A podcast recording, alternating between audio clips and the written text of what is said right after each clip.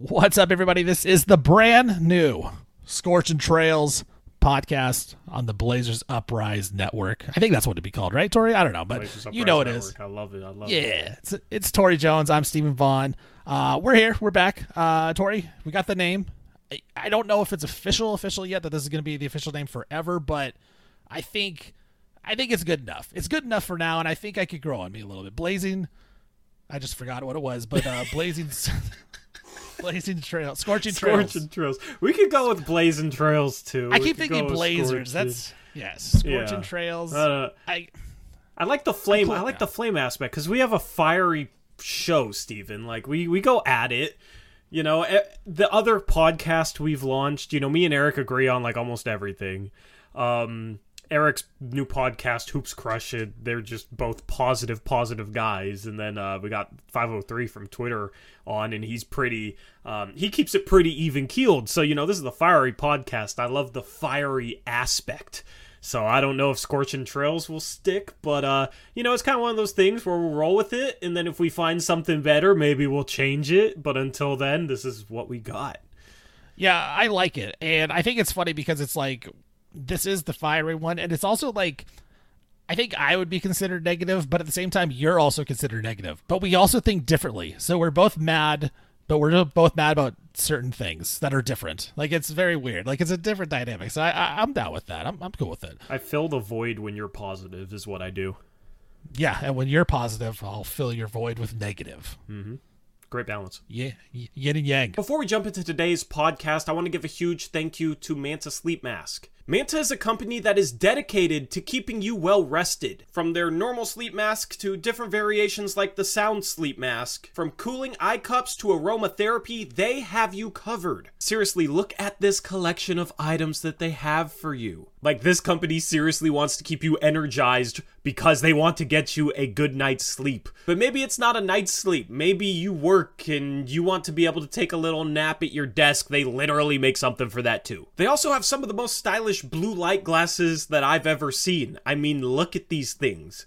These things look great. You'll probably see me wearing these on stream this year. I'm on a computer all day long or my phone right before I fall asleep. And these glasses block blue light, which is melatonin disrupting. So I love having Manta Sleep as a sponsor because they are truly committed to taking care of you. And I've had a lot of Blazers Uprise subscribers say that they love their Manta Sleep Mask. So if you want to get yourself a Manta Sleep Mask or any of the other items on their website, there is a link in the description box below and use my promo code UPRISE for 10% off. So not only are you taking care of yourself, you're also taking care of me because that promo code does help me out. Get someone you care about a Manta Sleep Mask or take care of yourself with one. Manta has you covered. Thank you to them for sponsoring this podcast. All right, uh, let's start off here. I know uh, we were talking about this a little before we started, and I just need to get what you're thinking on this. I don't even understand what you're talking about, so this is going to be on you. Uh, we're talking we were talking about starting lineups for the Blazers. I think it's pretty obvious that the starting lineups going to be Scoot Henderson,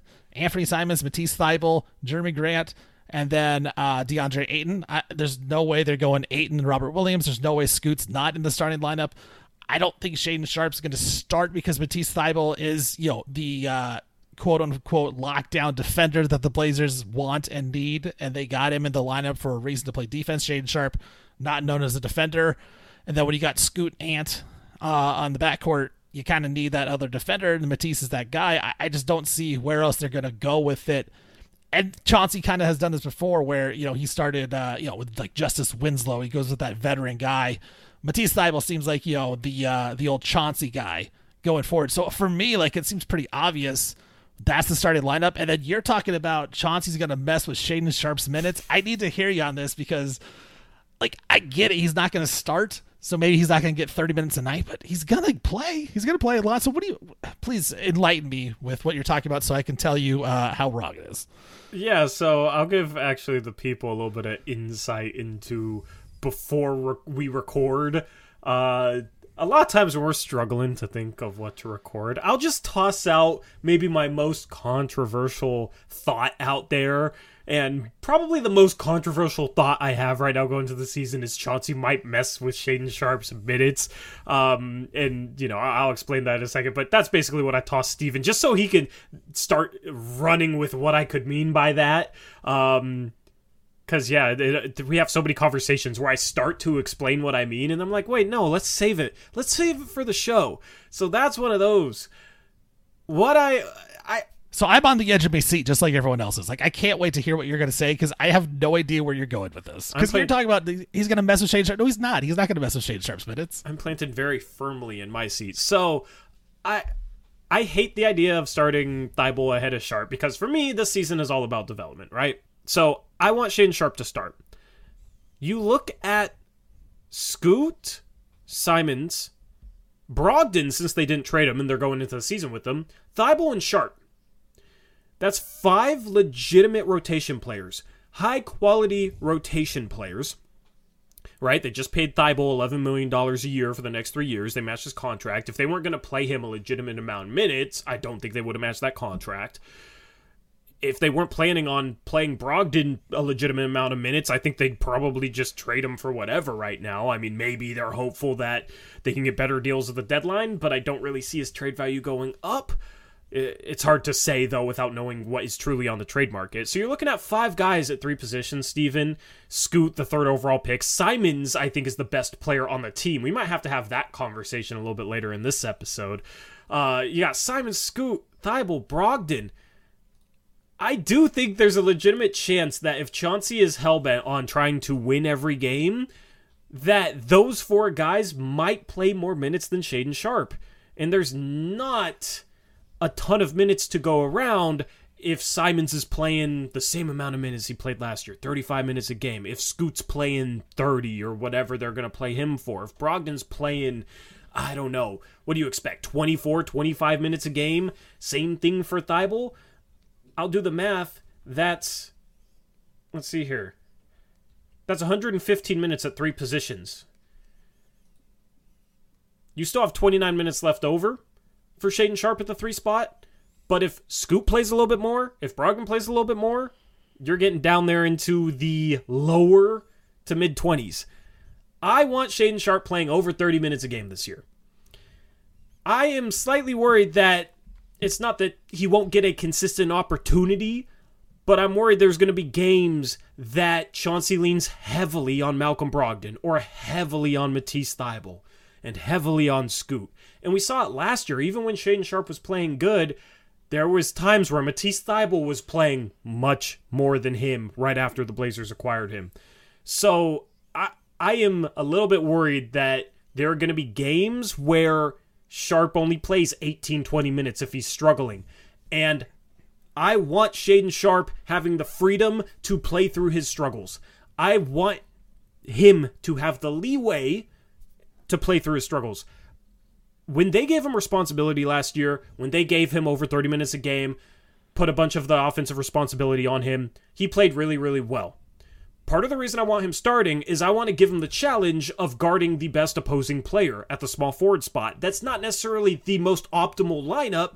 The most optimal lineup for winning every game is starting Matisse Thybulle. But when it comes down to a season that I think the number one priority is developing Scoot Henderson, Anthony Simons, Shane Sharp.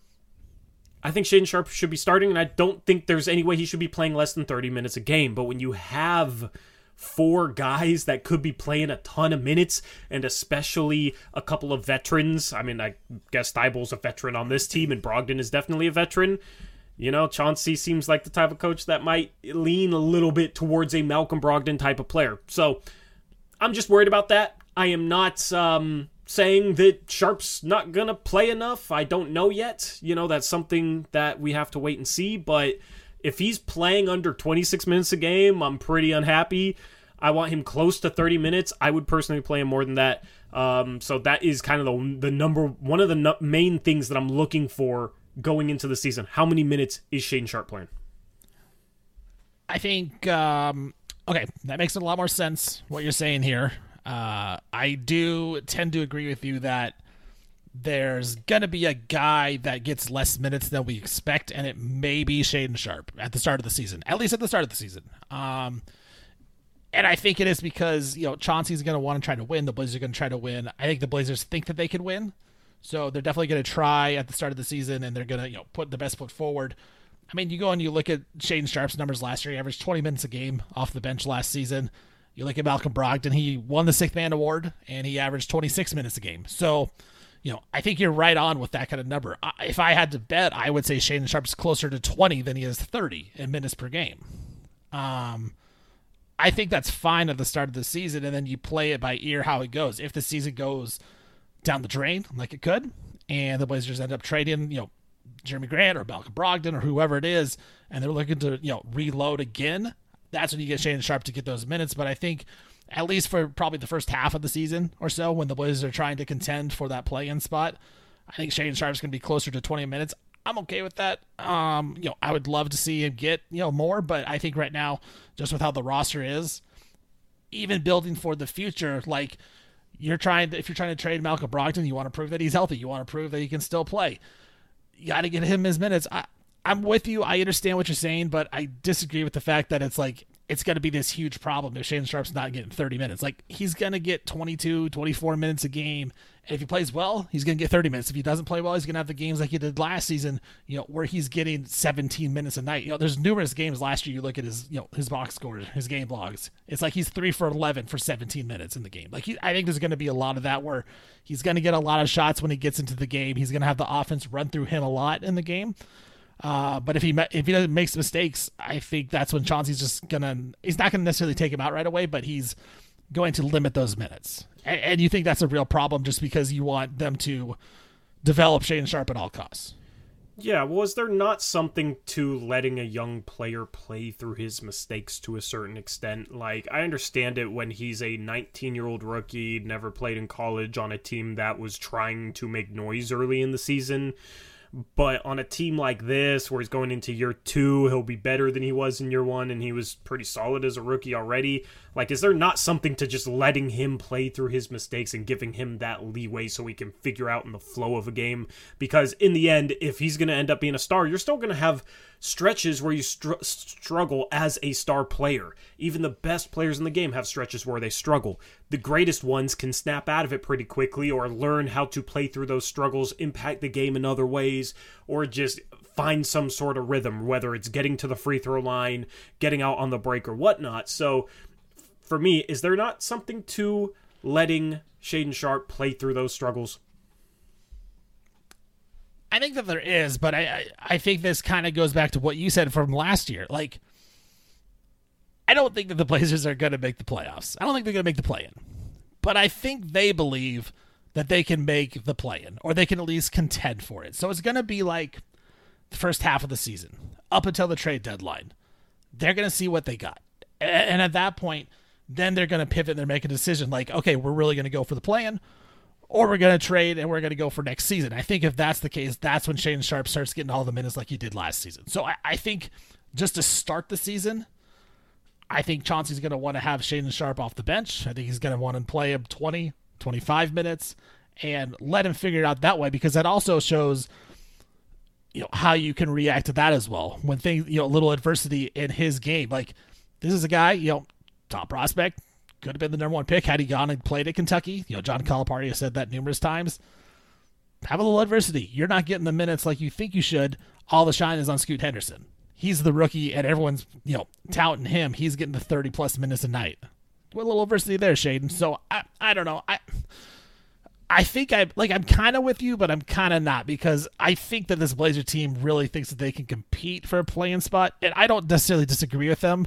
I would never pick them to make the play in, but I think that they can at least compete for the first, you know, 40 games, kind of like they did last season. And then at that point, they make that pivot. I think the more interesting question for me, Torey, I want to hear you point on this, your view on this, is, and Scoot even addressed this a little bit, like him making mistakes and him playing through mistakes. He, he even said, like, yeah, I know Chauncey's going to let me play through mistakes, but he's not going to let me just make mistakes on the court and play me how big of a leash do you think he has? Because the Blazers do have Malcolm Brogdon. The Blazers do have Anthony Simons, who you can throw in a pinch and you can play him at point guard. And you can throw him in as the backup point guard and say, hey, Scoot, take a seat here. We want to win this game. We got Shaedon Sharpe. We got Malcolm Brogdon. We got Ant.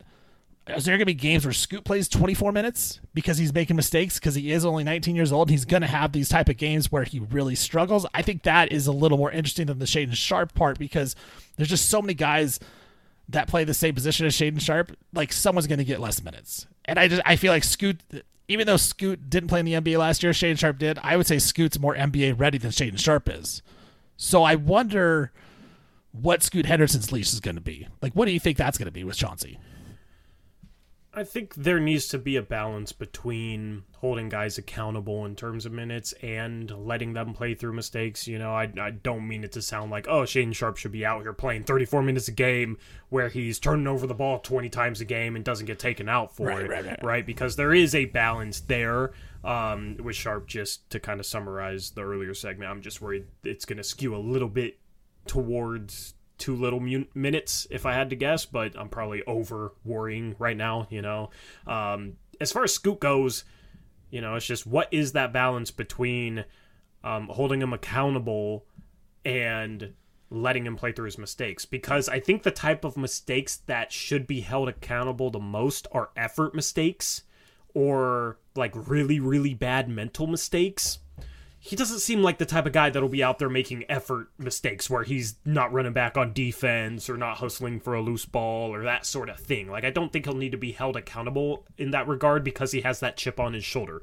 Whereas somebody like Shaedon Sharpe, there was moments last year where it was like, uh, how why didn't you get that loose ball? Why didn't you contest that shot? You were right there around the rim and you put your hands behind your back on defense. You know, Well, so the, ga- the game comes so easy to Shaedon Sharpe. yeah, yeah. So effort is is the number one thing that I think needs to be held accountable. I think Scoot will be fine in that regard. So, um, you know, it's something where a lot of his mistakes are going to be pre-planning things, um, throwing a pass before reading the defense, just assuming it's there. That was a lot of his turnovers he had in the G League. Um, was just like not. There was times where, and he's really good at making reads, but there was times where he wouldn't make a read. He would just assume a play is there and try and make that play, and it wasn't there. Um, but that's the sort of thing where that should improve with reps, right? And for me, I want to develop him as much as possible this season. Sometimes taking him out of the game might be the best for his development in terms of holding him accountable.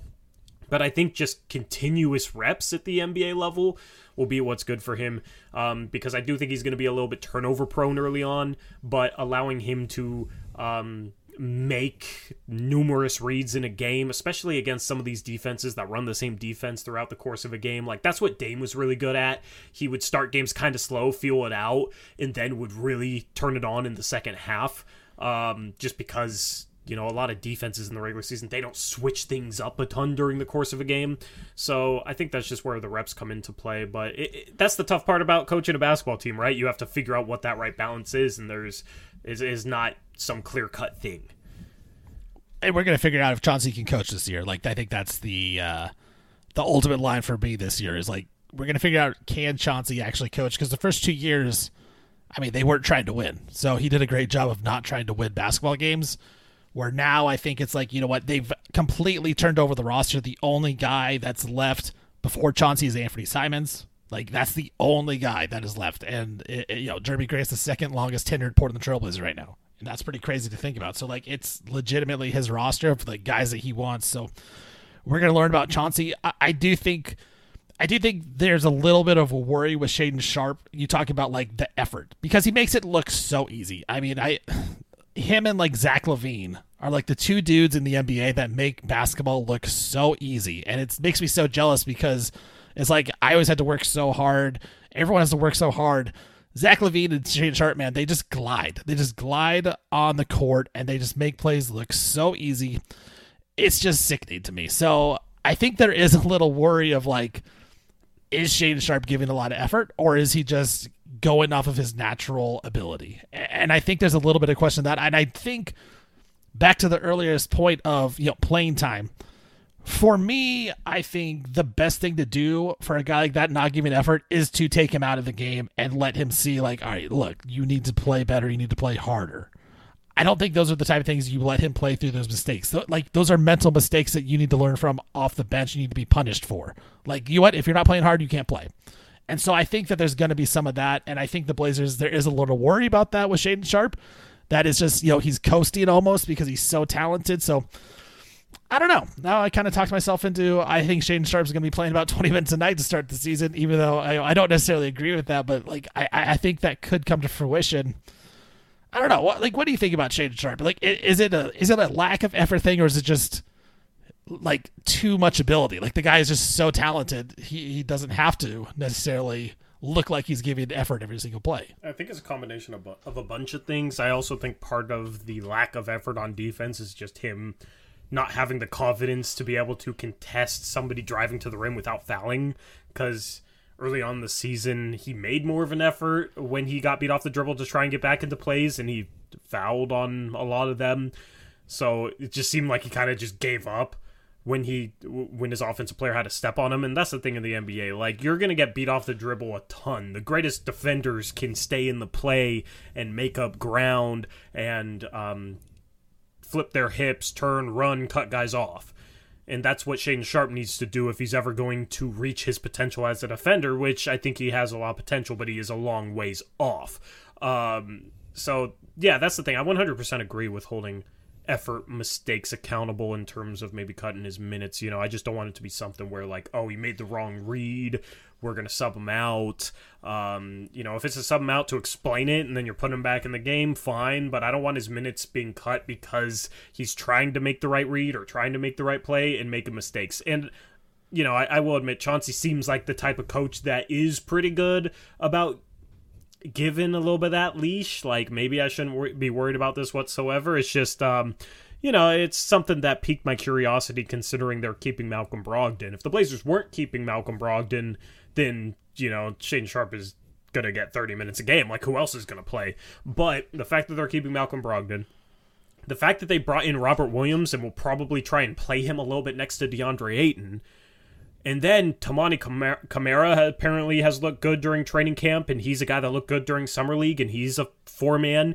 They drafted Kris Murray in the first round. Jabari Walker had a good summer league. Like, I think there's a chance that Jerami Grant slides down and plays some three, and that would eat into the minutes available for Sharp. So um, it's just going to be curious to see how he works out works out this rotation yeah, that's uh, it'll be interesting because yeah, you're right. you know, Camara has looked good down at training camp from what I've heard. Um, you're right about you know summer league. You know, Kris Murray, he is what he is. I think people like him with the Blazers organization. I don't know that they necessarily like love what he does, but you know, there, there's some things to like about him. Um, and then same with Jabari Walker. Like I think they really like Jabari Walker, and I want I would say out of those three guys, I think Jabari Walker's getting the first crack of like backup minutes. I, I, think they really are kind of invested in Jabari. They think he could be a really good backup player in this league, which I'm fine with. Like he, he's definitely shown those flashes and deserves that shot. So yeah, it's gonna be interesting going into the season. But um, you know, training camp, you know, down in Santa Barbara, uh, all reports Scoot is awesome, very fast, great leader. Uh, you know, all the things that I'd love to hear. I love Scoot. You know. He, the thing I heard, Torey, and this kind of cracked me up a little bit, it's, it's funny, is like the one thing the Blazers are kind of worried about with Scoot is that he's too confident. And like almost to a cockiness level, because there is, there's that fine line. There's the fine line between confident cocky. I was always very confident when I played, and I never considered myself cocky. Like people said I was cocky, and I was like, no, like I'm just very confident in my skills. I think people Scoot thought I was teeters, cocky. People thought I was cocky yeah. in high school. I, I think I think Scoot teeters that line, but I don't know. I mean, I need to see him play first, obviously. But my initial impressions after seeing him and hearing him talk is that he's just very confident, and I'm not worried about it. But you know, I have heard that the Blazers. That's like the one thing they're kind of worried about. You know, he, he's coming in with the gold-plated uh, luggage into summer league. You know, he's got all. You know, he, he's Scoot Henderson in, in the uh, in media day he said, you know, I'm not Damian Lillard. I'm not trying to be the new Dame. I'm Scoot Henderson. This is a new era for a reason. Like, hey, Dame, get out because I'm here. Like, that's basically what he said is like, they traded Dame because they got me. They don't need him anymore.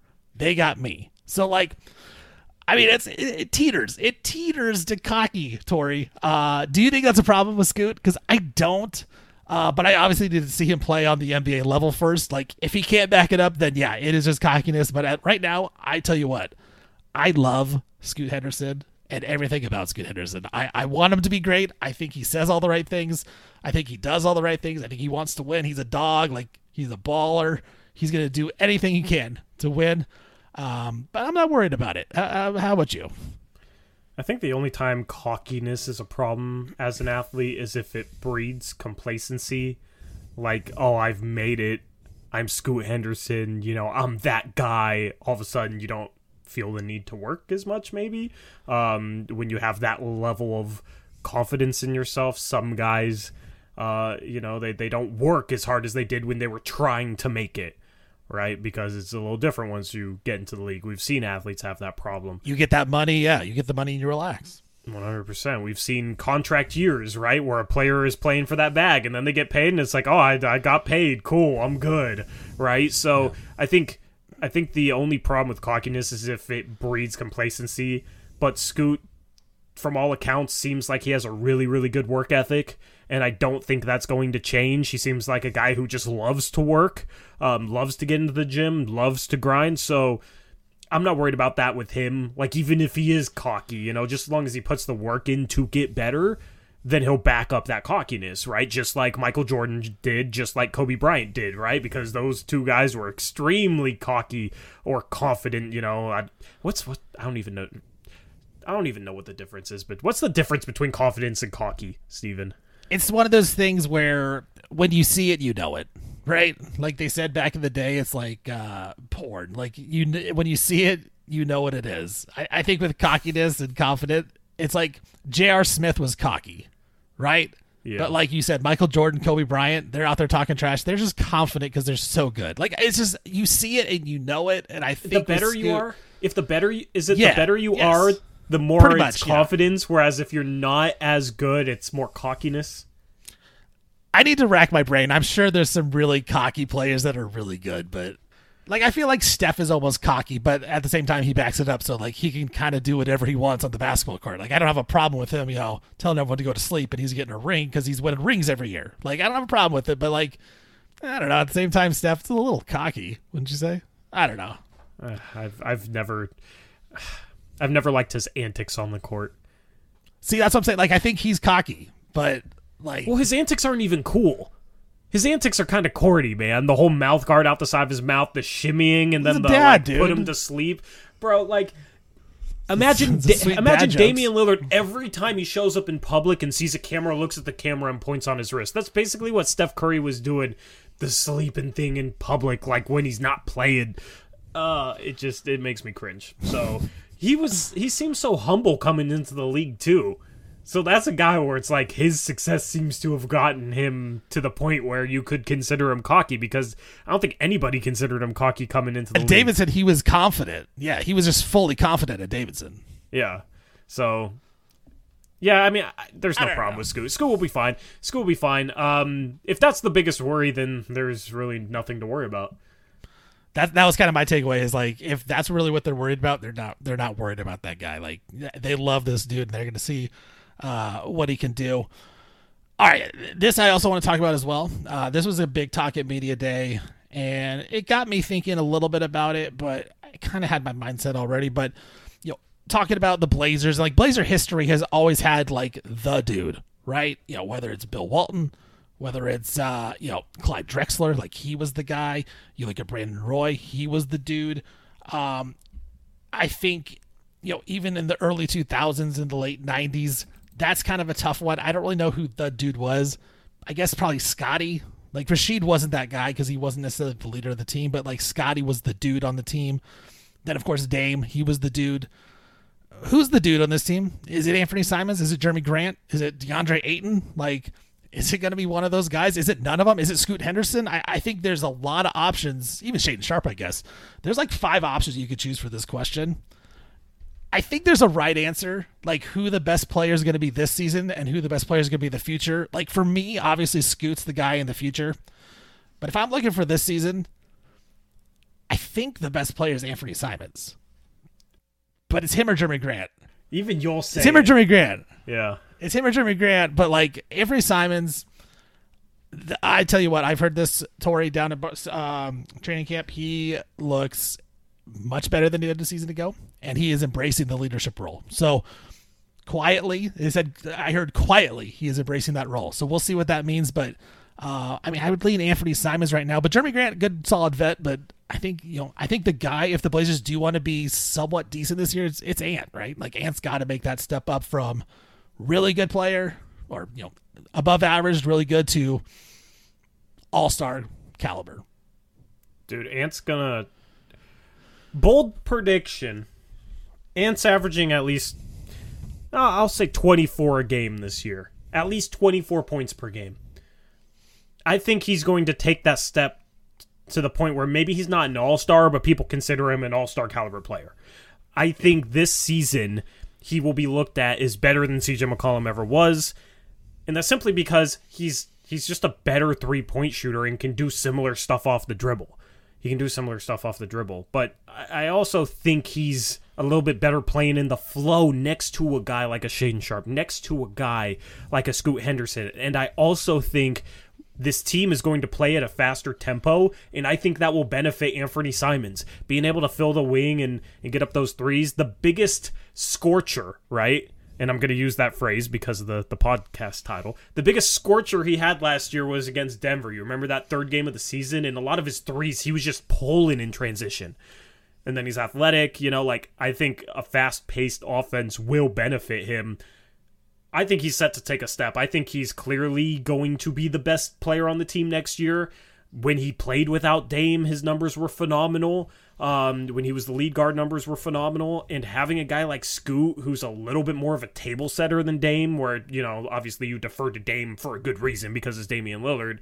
But Scoot Henderson, like, Scoot Henderson is not going to be the lead guard in that backcourt. It's going to be Anthony Simons. Scoot will, I think, do a really good job setting the table for him. Maybe it's lobs in transition, lob sets, kickouts for threes. Like, I think, I think Ant's set to have a phenomenal season, and it, I do think there's a legitimate chance that once the trade deadline comes around, we're having the conversation of not necessarily only trading Ant in order to start start Scoot and Sharpe in the backcourt because that's kind of been the feeling is like in the future we're gonna have to trade Anthony Simons so we can go all in on a backcourt with Scoot and Sharpe. I do think there's a chance that Anthony Simons plays well enough next to Scoot Henderson that we're having a little different conversation around the trade deadline.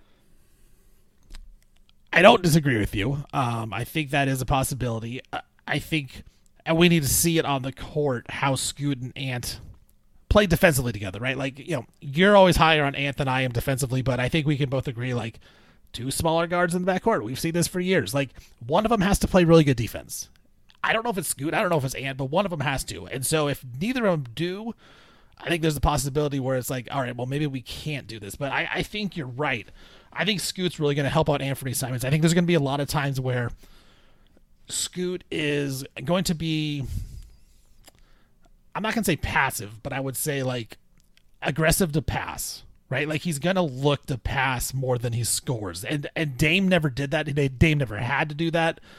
You know, I I always kind of say like Dame kind of made other teammates better, but I never thought he made them like really good. It was kind of like, hey, you know what? If you're going and you're cooking, I'm gonna get you the ball. If not, I'm gonna look to score myself. I think Scoot's gonna have the mindset, especially early on as a rookie, you know, in his first couple of seasons of I need to get other people involved. Like I'm the new dude. I need to get the vets going. And I think you're right. Anthony Simons is gonna benefit a lot in that situation.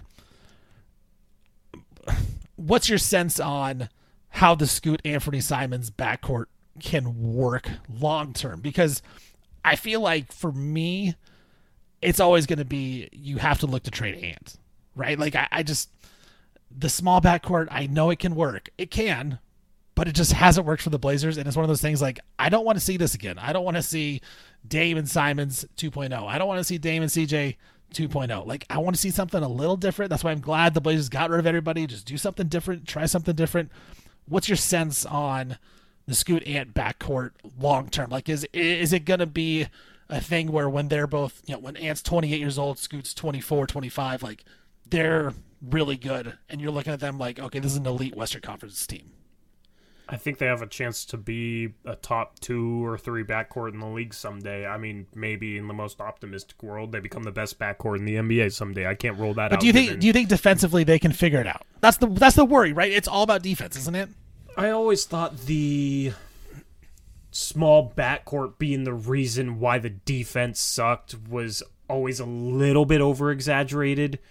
CJ McCollum and Damian Lillard were a part of a, def- a top 10 defense at one point they had the right role players around them. Al-Farouq Aminu, Mo Harkless, Jusuf Nurkic back when he was still a solid defender. I think that was the year that he broke his leg. Was the year that they were I think Kanter. ninth. Kanter too. You forgot how good Kanter was. God, I don't know how they beat Denver with Kanter is, is a, against I, I think. Jokic, Hey, but I think we're gonna find out. We'll find out though. Also with the Bucks this year, how does Dame play defense there?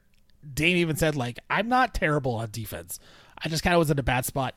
Like they got Giannis, they got Brook Lopez. I mean, two of the best rim protectors in the league. Like, I think Dame could be if Dame's fine on defense. I think you're right. I think I think the backcourt could work, and it could give a little future like hope to Blazer fans if you want to go Anthony Simons as part of the future. Yeah, well, Dame's going to have more energy to expend on defense playing next to That too, Giannis that and too. having uh, just he's going to have the most catch and shoot threes ever. He's if he averaged th- averages 30 a game next year, it's going to be maybe his easiest like high scoring season ever because it's just I mean, that offense on. is going to be so sick, dude. Yeah, like he'll probably So make sick. three or four threes a game where it's just open catch and shoot because how do you defend Giannis? You got to form the wall. You got to form the wall. The thing is, Brook can shoot, Middleton can shoot, so Giannis drives. Defenses will get cut, stuck in rotation, but at the end of that rotation, instead of it being Jrue Holiday, it's Damian Lillard. Like, good luck. Have fun trying to defend that. But I, I always thought the undersized backcourt, it wasn't that it wasn't a problem. It definitely made it harder, but I don't think that having a backcourt with the size of Scoot Henderson and Anthony Simons is destined to fail because of defense. I, I don't believe that whatsoever. Dame and CJ were able to have a top 10 defense because they had the right role players around them, and I think Scoot and Simons can be a better defensive backcourt than those two guys were, right? Maybe that one year was a fluke where they overachieved. I don't know. But if if height of the backcourt was that limiting, you would think that they would never be able to be a top 10 defense if it was truly something set in stone as a legitimate problem that wasn't over, able to be overcome whatsoever. The thing is, is Scoot is strong. He has really long arms. Scoot will be able to guard some twos he's a little bit shorter than Anthony Simons, but you know me, I've never based the size of a player off height because that's basically just where the top of their head stops, right? If you have a giant forehead, you might be a couple inches taller, Steven. But, you know, I care about when you're contesting shots, trying to grab rebounds, trying to deflect passes, standing reach and wingspan. Scoot has a six foot nine wingspan, and then also as an undersized guy, you got to be able to hold your own in the post and not get backed under the rim. And Scoot is so freaking strong that I think he'll be pretty good in that regard as well. And and since we brought up Damian Lillard, that was actually something where he was really good as a low post defender. It was really really weird, um, especially when he got Dame's switched on to guys like yeah. yeah, Br- Jaylen Brown, Jayson Tatum. You know, I just remember him having good moments on, against both those Celtics in the low post. Um, so I think it can work. I think it it will work defensively if both those guys, you know, are solid. I think Scoot has a little bit more potential on that end than Anthony Simons, but I think Anthony made strides last year. Still a long ways to go to be a solid defender, but he made some legitimate strides, and I don't think he was as bad as some of the advanced analytics say. So, you know, if Scoot can be an above average defender and Anthony Simons can be average to slightly below average, like I think that's good enough given what they would give you offensively, as long as you have the right role players around them in the front court. Well, do they have that? Is, is DeAndre Ayton, Robert Williams, Jerami Grant, uh, Matisse Thybulle? Are, are those guys the type of players? I mean, I, I I would argue Robert Williams is kind of that guy. DeAndre Ayton, I guess, like he's more athletic, but you know, is he a elite defender? Not always. There's a lot of times where he's not.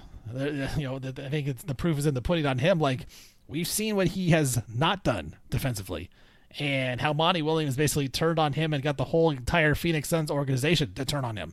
Was that real? Like, is that was it deservedly so? I don't know. He, I don't. He doesn't think so.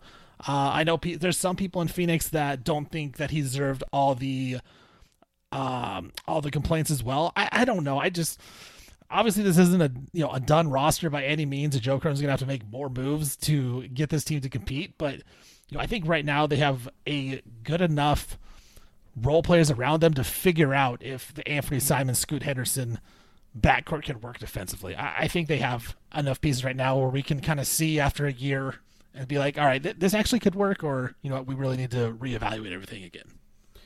What's fascinating about that is I feel like Jerami Grant and DeAndre Ayton are two guys that seem like they should be really, really good defensively, but they aren't really, really good defensively. You right. know, like they seem like they're better than they are on the defensive side of the ball. Not that either one of them is bad by any means, but a lot of people had the notion that Jerami Grant was a guy that you could put on a guard and he'll have some lockdown moments against star guards and be that multi-positional defender and can carry your defense as an on-ball and off-ball defender. And then going into last season, you know, you're we were warning people like Jerami Grant on guards probably is not going to work out because he can't get through screens. You know, watching back that film from from the bubble, which is where he really got that reputation, that was my biggest takeaway is he can't get through screens. He's going to get screened out of a lot of plays. The NBA runs a lot of pick and roll. You can't lock down guards unless you can get through screens. And then all season long he got cooked by guards because he's just not good getting through screens. Part of it's not even his fault as a bigger dude, especially as these guards shoot deeper and deeper threes where, you know, the big has to come up even higher and then it's easier to drive around them. Like it's really hard to defend them pick and roll wise. And as a big guy, you have a little bit more mass to try and get through that screen. So that's the thing. That's the thing with like Jerami and then DeAndre Ayton. I'm fascinated to watch Ayton on a game in game out basis play defense because just when I watched Phoenix Suns games, it was like their defense is good. How much of it is Ayton? How much of it is you know up until the trade deadline last year? You had Mikal Bridges, Chris Paul, when he got there, was still okay, right? Cam Johnson developed into a solid defender. Um, Devin Booker has made strides defensively. He's not good, but nobody ever thought he'd be average. I'd say he's probably an average defensive player right now. He made some big defensive plays in that first round series against the Clippers last year. So I'm really fascinated to watch DA. Like he's athletic and quick off the floor. And I feel like whenever people see that type of big man, it's like, oh, he's a good defender because he'll have some impressive blocks and cover ground quickly here Drew and there. Eubanks. Drew Eubanks exactly who I was thinking of too when I said that. Um, but you know, just the, the little things on a possession by possession basis is what I'm curious about. Like, can he hold his own in the low post? Because he doesn't seem like the type of big that that will hold his own in the low post like a Jusuf Nurkic would maybe. Um, also, will he consistently be in the right spot? There's a lot of little in- intricacies defensively that I'm really curious to see from Da, but I don't know, man. Like you would think that if Scoot, the word is he's making a bunch of defensive plays in defensive stops in training camp so far, and you got Thybulle there, Grant, Ayton, Robert Williams. Like personnel wise, this should be an average defense maybe even slightly above average. So I think, you know, if we're sitting here a month or two into the season and they're a bottom 10 defense, I don't know if that's because of Scoot and Simons. It might be that you just got a couple of guys on this team who don't live up to their reputation defensively. Yeah, I think um, Nurk was a fascinating player in Portland that you know, we loved him, and then a lot of people didn't love him, and I was part of the crew that was like, you know, they, they just got to get rid of him. I feel like with DeAndre Ayton, Torey, there's going to be a lot of games where I'm watching him. I'm like, man, I think Nurk could have done that. Or I wish Nurk was back. Like, what is he doing? Like, I feel like there's going to be a lot of frustration with me and DeAndre Ayton watching him game in and game out. Like, you see the highlights, you see things, you're like, all right, this guy could do it. And then it's like, no, just watch him every game. And you figure out, okay, this guy just can't do it consistently. I feel like there's going to be a little bit of that, and I'm a little worried about that. Um, I do think overall, like it's a it's an upgrade over Dirk with DeAndre Ayton, so it is what it is. But there's a little worrisome there. I 100% agree with all of that, man. I mean, and I warned people, you know, the people that complain about Nurkic being soft. Well, DeAndre Ayton is pretty plays pretty soft too. It's a little bit worse if you're going to go in here and say I'm dominating and you're going out there. Sweet soft. nickname though. Yeah, sweet nickname. But you kind of got to let other people call you that. Not you can't really call yourself that. I mean, if he's out there getting 30 and 15 boards, sure, call yourself dominating, but you better go out there and dominate then. Um, Ayton just, the big knock on him is for as athletic as he is, he doesn't try and dunk enough.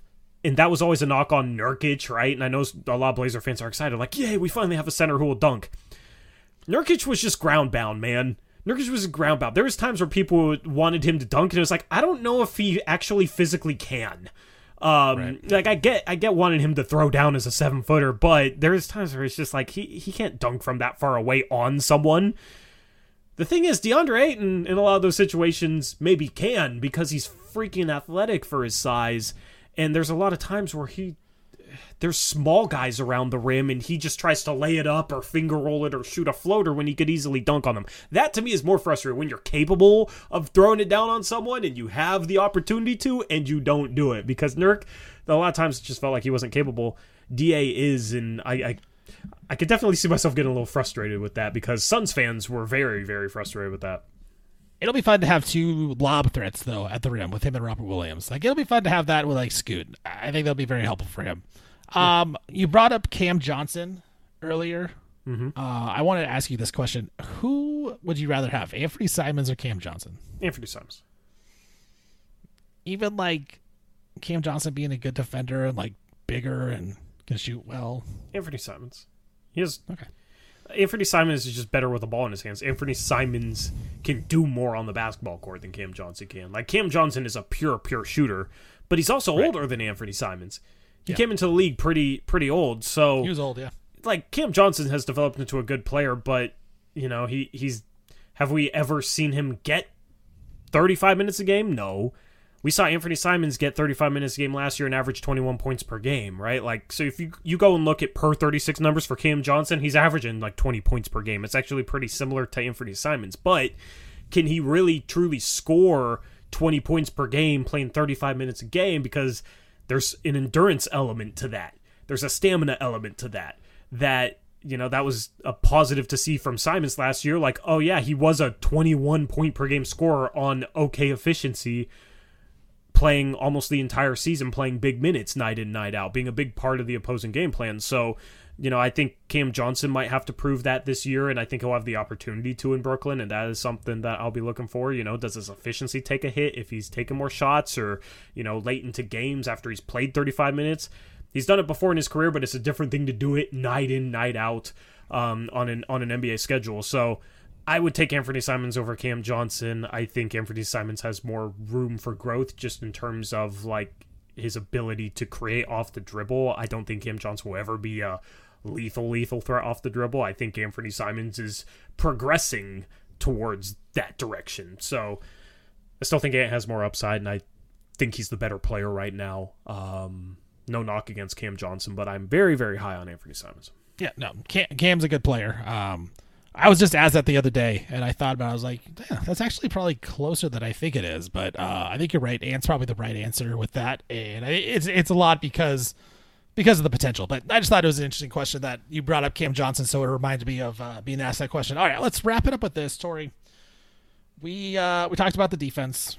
We talked about the team. The win total for the Blazers is around 28 and a half. Uh, very low.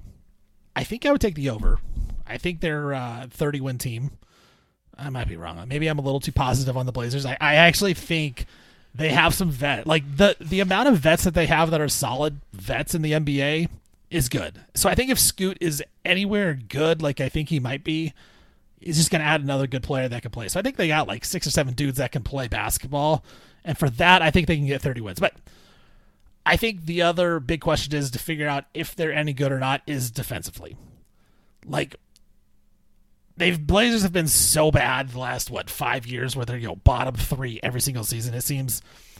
Is this team going to be a top twenty defense? Like I'm not even saying like average or above average. I was talking to uh, your boy, my boy, Chad, Chad Dewey. We were talking about the Blazers defense, and like, yeah, like it's like you said, they have pieces where you're like, this could fit, but at the same time, like, who's their on-ball stopper? Like, who's guarding the guards?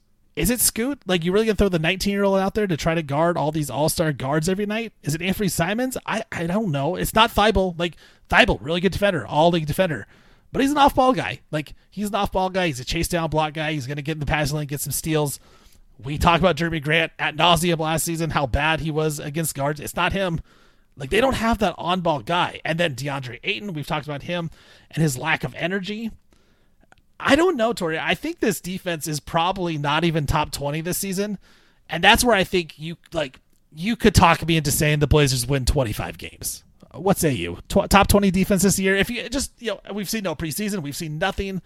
just initial gut reaction, top 20 defense. I think they're lower than top 20, and that's why you could talk me into less than 30 wins and go under the win total. But I don't know, top 20? Yeah, no.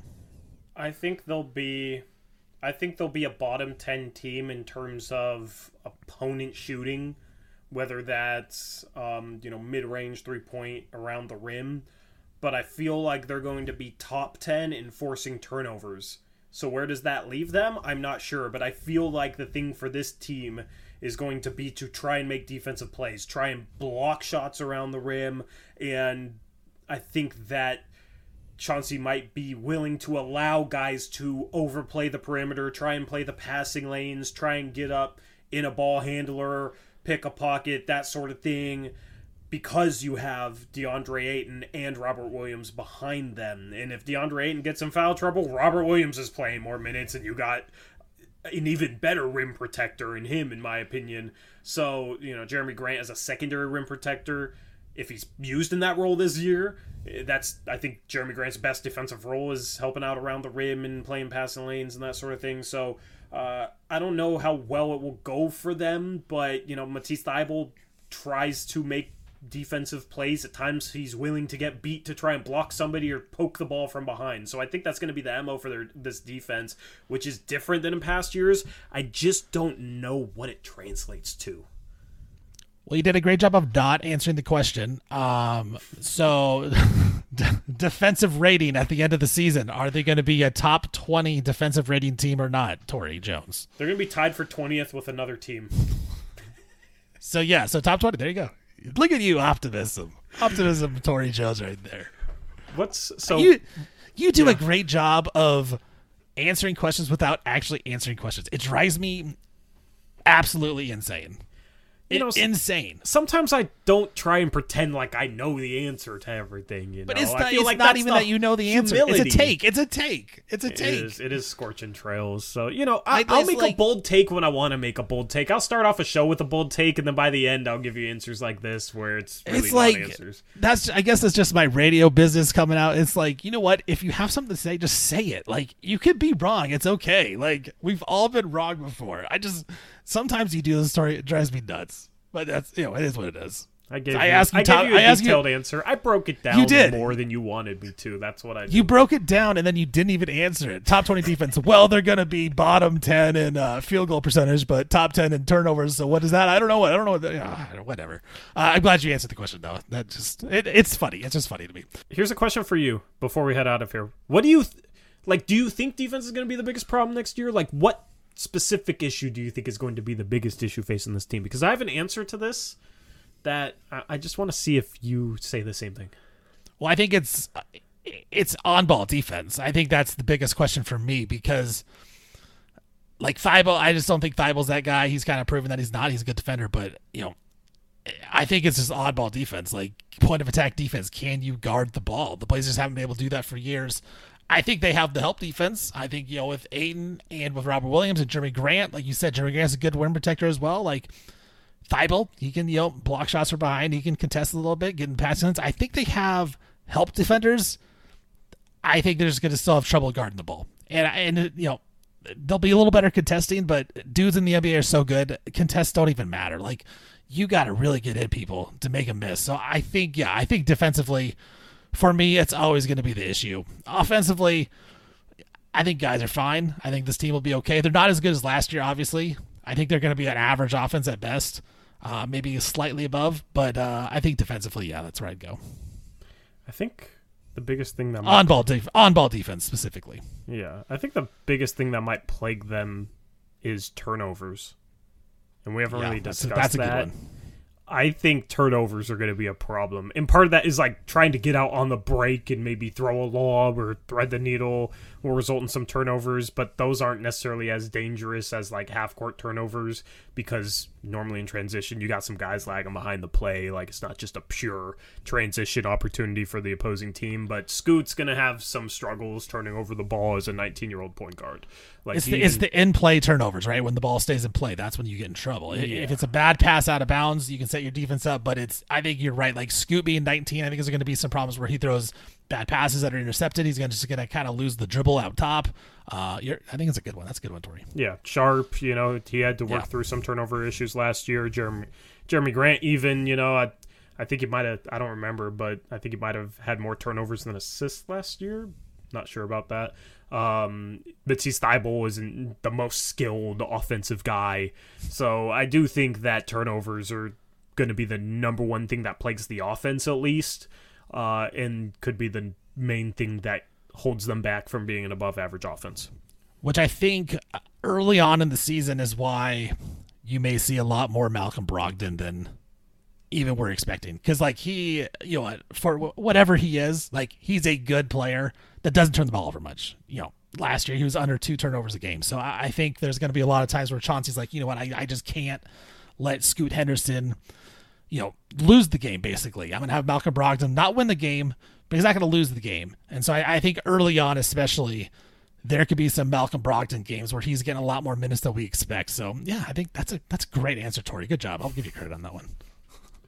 Nice to impress you before we sign off. man. Yeah, I mean that's a that's a great first episode. We impressed each other. I got mad at you for not answering questions. Um, I forgot the name of the of the actual show. This is just gonna be something where we have a name, but you just never remember it, and you make it up as you go, huh? Yeah. So uh, Flippin', what was flippin' tails, flipping blazers?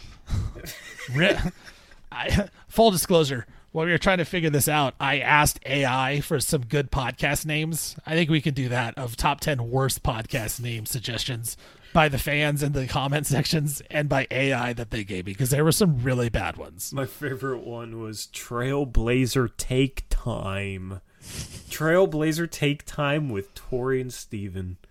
I actually, yeah, take time. You don't like it because the dad you, you coming out. you don't like that because you're not giving out takes, just like I tell you know.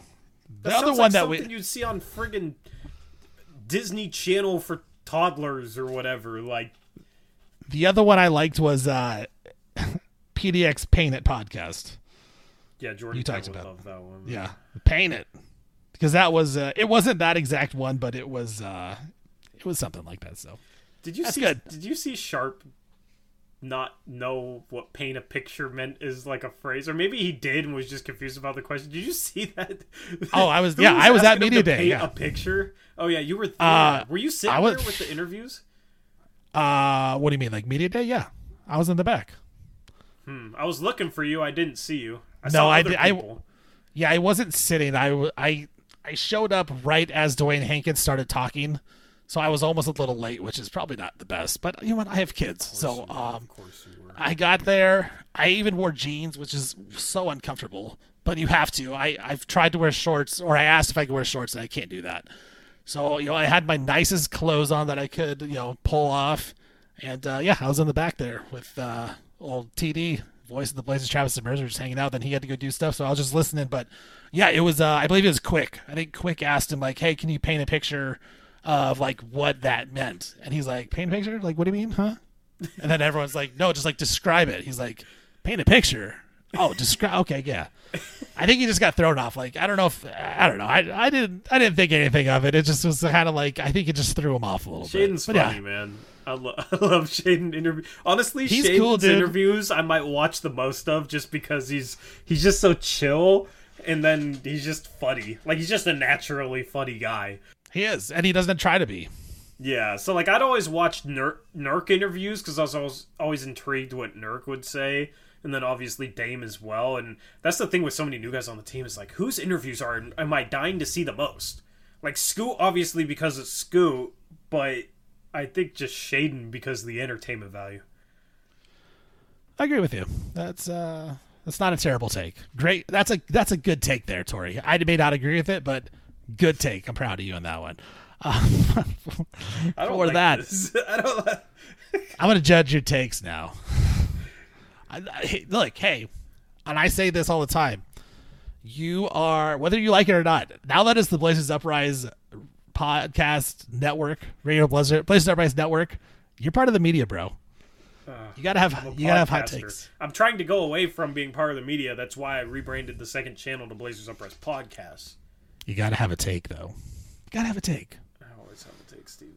They get me in a lot of trouble on, on various websites.